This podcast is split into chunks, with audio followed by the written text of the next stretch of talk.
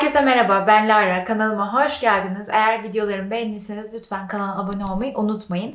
Daha önce bir video çekmiştik ve orada anksiyeteden bahsettik. Hatta çok az böyle üzerine değindik. Ben dedim ki istiyorsanız başka bir video çekebiliriz. Sizin de talebiniz üzerine bugün iyice anksiyete hakkında konuşmak istiyorum. Çünkü çok yaygın e, ve yeterince ne olduğunu toplum olarak bilmediğimizi düşünüyorum. İlk başta şunun ayrımını yapmak istiyorum. Anksiyete bozuklukları ve mod bozuklukları aynı şeyler değildir. Anksiyete bozukluklarının altında hem anksiyete bozukluğu hem OCD, PTSD, e, fobiler bulunur. Mod bozukluğunun altında e, majör depresyon ve e, bipolar bozukluğu bulunur. İlk başta şunu belirtmek istiyorum. Anksiyete günlük hayatımızın bir parçası ve günlük hayatın kaçınılmazı. Her günün içerisinde işte yeni bir e, ortama girmek, birileriyle sohbet etmek, yeni bir e, aktiviteyi yapıyor olmak, toplum önünde konuşuyor olmak, e, ya da aklınıza her ne geliyorsa anksiyete içinde barındırabilir. Fakat kimimiz bunlarla başa çıkma mekanizmalarına daha çok sahibiz, kimimiz de e, daha az sahibiz. Özellikle eğer beynimizdeki tehlikeyi e, seçen kısım hyperaktifse o zaman e, anksiyete bozukluğumuzun olması ihtimali daha da artıyor. Anksiyete bozukluğunun aslında en belirgin özelliklerinden bir tanesi sürekli endişe duymak, sürekli stresli bir halde olmak ve bunu uzun süreler boyunca devam ediyor olması. E, mesela bir tane e, üniversite öğrencisi sosyal ortamlara girmekten çok çekiniyordu. Sosyal anksiyete bozukluğu vardı ve her sosyal ortama gireceğinde ya da bir sunum yapacağında kalbi hızlanıyordu, ellerinin içi terliyordu ve bir süre sonra bu o kadar fazlalaşmaya başladı ki e, o üniversite öğrencisi tamamen kendini hayattan so- soyutladı. Hiçbir yere gitmemeye başladı. Bütün hayatını bu e, anksiyetesine göre şekillendirmeye başladı ve eninde sonunda aslında evde tek başına yalnız bir hayat yaşamaya başladı.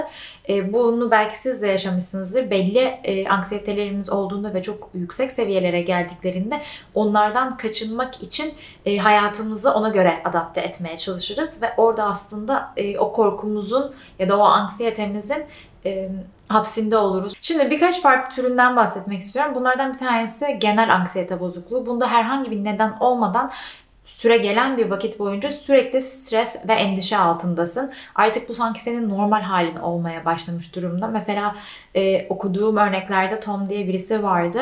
E, çok uzun zamandır bu haldeymiş ve saklamaya çalışıyordu ama sonunda artık böyle hiç beklenmedik anlarda titremelerle ya da işte e, gözünün sürekli seyirmesiyle gibi e, semptomlarla artık bir süre sonra ortaya çıkmaya başlıyordu. Panik atakta aşırı anksiyete e, bir anda panik atağa dönüşüyor ve bir episod geçiriliyor. O sırada kişi nefes alamıyor gibi hissedebiliyor, boğuluyor gibi hissediyor, e, işte göğüs ağrısı hissediyor ve e, panik atak geçirenler ne zaman panik atak geçireceklerini bilmedikleri için genelde normal durumlarda bile panik atak geçirmekten korkar hale geliyorlar ve hatta bu yüzden nerede geçireceklerini bilemedikleri için dışarı çıkmamaya bile başlayabiliyorlar. Spesifik fobiler var.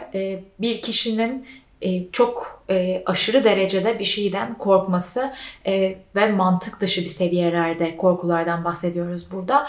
E, mesela işte uçak korkusu ve bütün hayatını buna göre adapte etmeye çalışması. Uçaktan korkuyor, bir yerlere seyahat etmek istiyor e, ama sürekli nasıl başka yöntemlere gidebileceğini düşünüyor ya da e, diyelim ki asansörden korkuyor. O yüzden hiçbir yere e, gitmiyor asansör olan ya da sürekli merdivenlere çıkıyor ve bir süre sonra atıyorum işte yazın çok sıcakta merdiven çıkmak istemediği için hiçbir zaman kendine e, bir yere gitmezken buluyor. Daha çok evde vakit geçirirken buluyor. Ya da böceklerden aşırı korkular olabiliyor günümüzdeki. Bence en yaygınlarından bir tanesi o. Bir diğeri OCD yani obsesif kompulsif bozukluk. E, bunda obsesif e, düşünceler sürekli tekrar ediyor zihinde. İşte şu olacak mı, şu olacak mı sürekli bir kötü senaryolar kuruyorsun ve obsesif bir şekilde onları düşünebiliyorsun. Kompulsif hareketlerin sürekli e, tekrar eden hareketlerim var. Mesela evden çıkıyorsun ama ocağı açık bıraktın mı diye 10 kez eve gelip, gelip kontrol ediyorsun.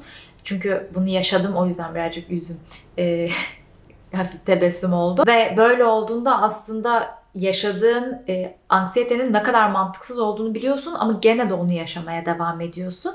Bu da bir süre sonra hayatından çalmaya başlıyor. Çünkü o kadar çok bunlara vakit ayırıyorsun ki atıyorum işte bir sınavın var. Sınava çalışmak yerine sürekli zihninde bunlarla meşgul oluyorsun. Bir süre sonra bunlar seni çok fazla yoruyor hale getiriyor zaten. Mesela bunun obsesif kısmı şu dahil olabilir işte pisliklerden, temiz olmayan şeylerden e, aşırı bir şekilde tiksinmek ve sürekli e, onları düşünüyor olmak. E, kompulsif kısmına dahil olabilecek şeylerden bir tanesi sürekli ellerini yıkamak, işte e, sürekli duş almak, bir yerine bir şey değdiği an hemen her şeyi yıkamak. OCD bir de farklı şekillerde de yaşanabiliyor. Mesela hoarding disorder diye bir şey var.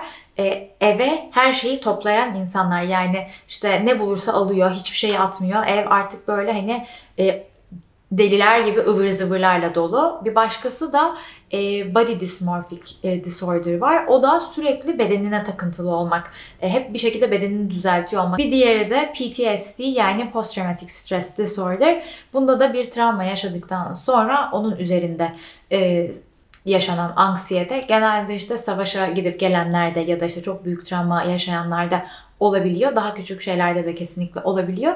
Ama yapılan araştırmalarda genelde anksiyetede yaşanan korkuların 9'da e, 10'unun e, gerçek bir e, kaygı bazı olmadığı kanıtlandı. Daha doğrusu gösterildi. Anksiyetenin farklı çeşitlerinden bahsettik.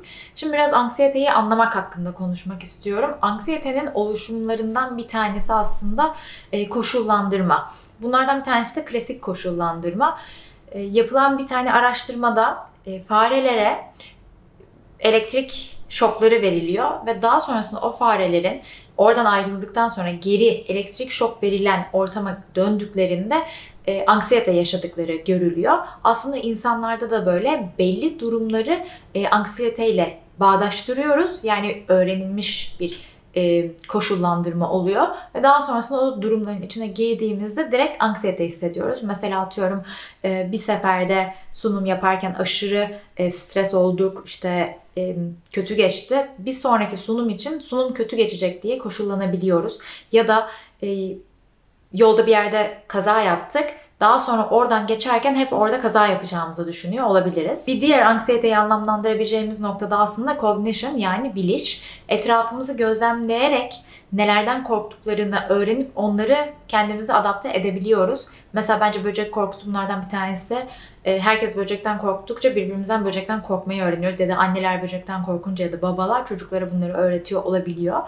Ee, mesela yapılan bir deneyde maymunlar normalde doğadayken hepsi yılanlardan korkuyorlar. Fakat laboratuvarda yetiştirilen farelerin hiçbiri yılanlardan korkmuyorlar. Diğer noktada biyoloji yani bizim biyolojimiz. E, sadece biliş ve koşullandırma anksiyeteyi anlamlandırmak için yeterli olmayabilir.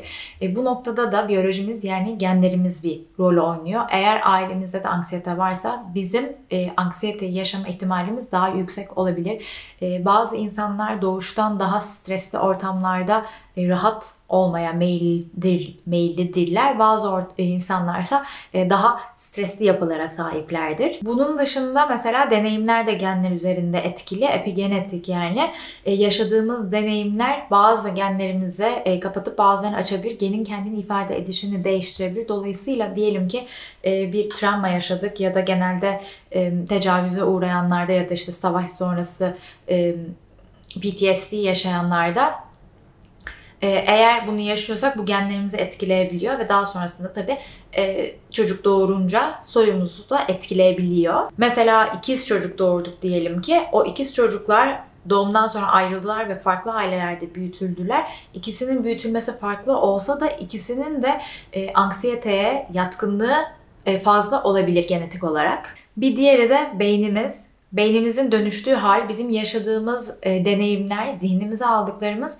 beynimizi şekillendirebiliyor ve eğer biz travmatik şeyler yaşadıysak bunların izleri beynimizde kalabiliyor. Özellikle de amigdalamızda yani bizim korku merkezimizde e, izler bırakabiliyor. Korku merkezi çok fazla hiperaktif olabiliyor yani e, her şeye bir reaksiyon verebiliyor ve en sonunda çok fazla e, aktif olduğu için çok küçük şeylere bile biz aşırı e, korku ve endişe duyar hale gelebiliyoruz. En son olarak bahsetmek istediğimde natürel seleksiyon bizim atalarımızın zamanında doğada korktukları şeyler işte e, örümcekler, böcekler vesaire ve gerçekten korkmaktan e, korkmakta haklı oldukları şeyler ve bunlarla baş edebilenler yani doğal seleksiyonda e, başarılı olabilenin soyunu devam ettirdiği biz de başarılı olabilenlerin soylarının devamıyız sonuçta bugün yani ölmeyenlerin.